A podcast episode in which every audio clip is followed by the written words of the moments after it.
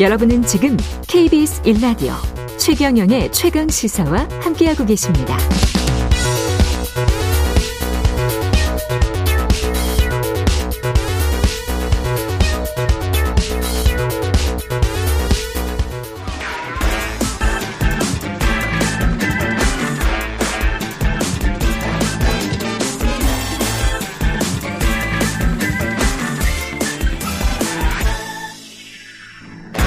네, 한 번 더 뉴스.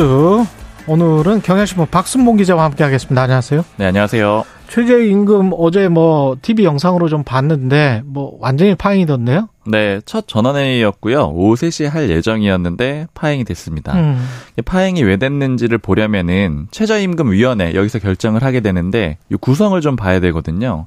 크게 세 축으로 돼 있습니다. 사용자위원 9명, 노동자위원 9명, 공익위원 9명 이렇게 예. 돼 있는데 뭐 쉽게 얘기하면 사용자위원은 경영계에서 추천해서 들어온 사람들, 경영계 음. 사람들이고 노동자위원은 노동계, 그러니까 노총, 양대 노총에서 추천을 하거든요. 여기서 온 거고, 그 다음에 조금 잘 모르겠는 게 공익위원이실 수가 있는데, 여기는 정부에서 추천을 합니다. 예. 근데 이제 문제는 뭐가 된 거냐면은, 어제 공익위원 9명, 여기 이제 위원장도 포함이 되거든요. 박준식 위원장 포함해서 공익위원들이 참석을 안 했어요. 음. 이제 왜 참석을 안 했냐면은 어제 노동계 쪽에서 이 회의장에 와가지고 한 수십 명 와서 피켓 들고 시위를 했거든요. 예. 그러니까 요 사람들 나가지 않으면은 회의 참석 안 하겠다 이렇게 했는데 음. 끝내 나가지 않았기 때문에 그래서 이제 참석을 안 해가지고 파행이 됐고요. 이 사람들 나가라는 게 이 사람들 중에 이제 공익위원들이 있는 거예요, 다? 아니죠. 노동계 위원들이 아니라 그냥 예. 노동계 인사들이 왔다라는 거예요. 음. 그러니까 위원들 아닌 사람들 회의에 참여하지 않아야 되는 사람들이 와가지고 항의를 하니까 예. 이 사람 공익위원들 쪽에서는 이 사람들 나가라 아. 이렇게 요청을 했는데 예. 받아들여지지 않으니까 그냥 회의에 안 와버린 거죠. 음. 근데 요구 사항은 뭐였냐면 와서 피켓 들고 시위했으니까 요구 사항이 있었을 거 아니에요. 예. 일단 뭐 최저임금을 대폭 인상하라 요 요구는 당연히 있었고 음. 여기에 더해서 권순원 공익위원이 사퇴해라. 요런 요구를 했습니다. 이 사람 공익위원인데 그렇죠. 공익위원 9명 중에 정부에서 추천한 9명 중에 한 명인데 예. 이 사람이 나가야 된다 이렇게 구호를 외쳤고요. 음. 결국 이제 요런 반발 때문에 어제 파행이 됐습니다. 권순원은 권순원 교수죠? 맞습니다. 예. 숙대 경영학부 교수고요. 예. 공익위원으로 오랫동안 활동을 해왔어요. 2020년에도 했었고 21년에도 했고 작년에도 했고 그리고 공익위원 간사이기도 합니다. 올해는. 오.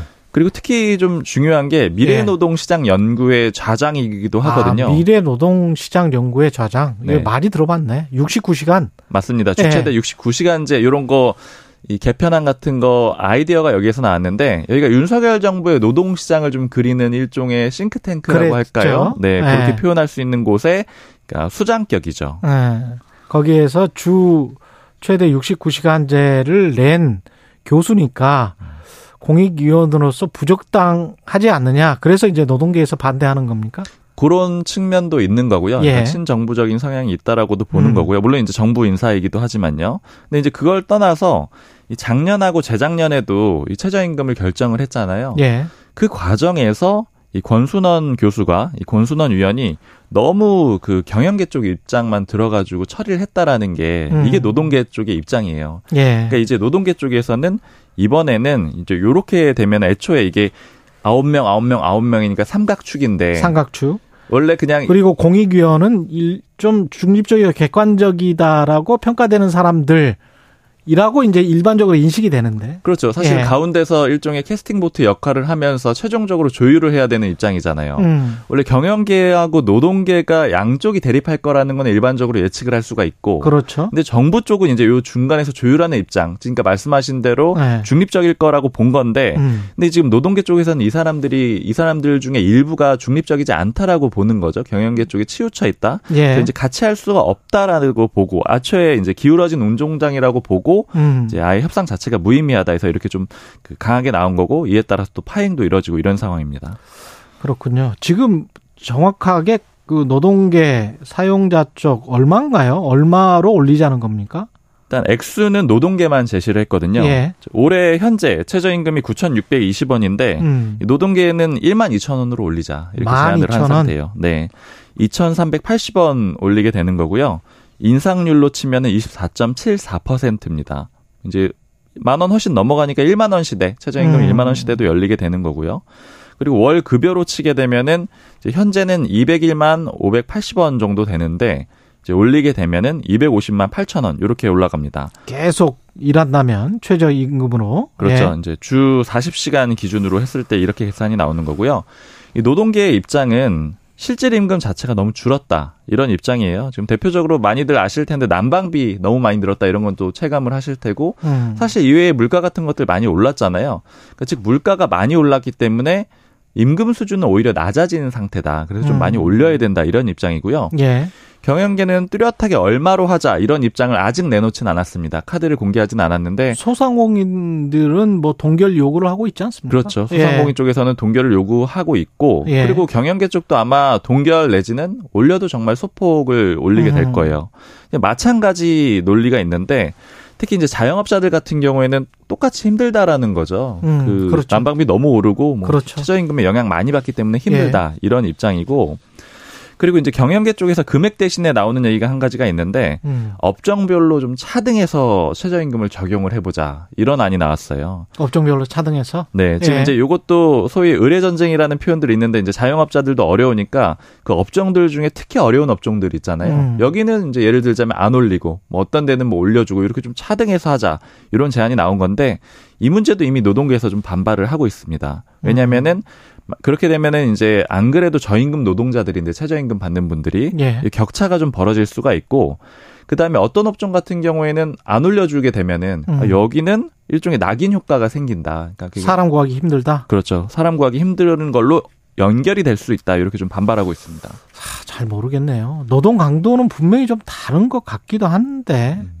예, 입장차는 크고 협상이 쉽지는 않을 것 같습니다. 올해도. 네. 예. 첫 회의가 파행된 게 저기 관계자한테 좀 물어봤더니 작년이나 재작년에는 확실히 없었고 음. 사실 이제 이 관계자가 쭉 오래 일해온 사람인데 1차 회의에는 기억이 없대요. 파행된 적이. 아, 이게 그래요. 왜냐하면 보통 첫 회의라는 게뭐 어. 재판도 다 그렇지만 이제 인사하고 서로 그렇죠. 인사하고 예. 올해는 뭐 이렇게 해봅시다. 어. 이런 정도 얘기하는 자리인데 음. 요게 파행이 됐으니까 이번엔 좀 쉽지 않을 거고 게다가 지금 노동계에서는 공익위원 자체에 대해서 좀 신뢰를 못 하고 있는 상황이라고 전해드렸잖아요. 예. 그러니까 이게 노정 간의 갈등 요소도 조금 있는 거거든요. 그러니까 정부가 다 사용자 편 아니냐? 뭐 이런 생각도 좀 있는 것 같습니다. 맞습니다. 예.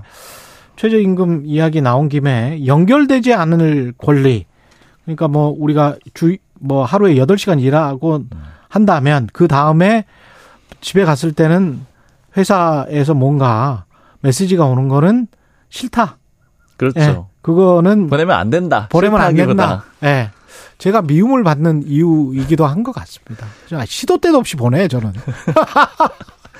근데 예. 이게 사실 이제 시키는 사람들 입장에서는 잊어버릴까봐 남기는 의미도 아니 저는 있고. 저는 시키는 입장은 아니에요. 그냥 네. 같이 일을 하는 입장에서 뭐 이런 것도 있네 저런 것도 있네 이러면서 음. 보내는데 그게 뭐 시도 때도 없이 보내니까 예, 힘든 것 같습니다. 상당히 연결을 예. 하시고 계신 거네요. 예.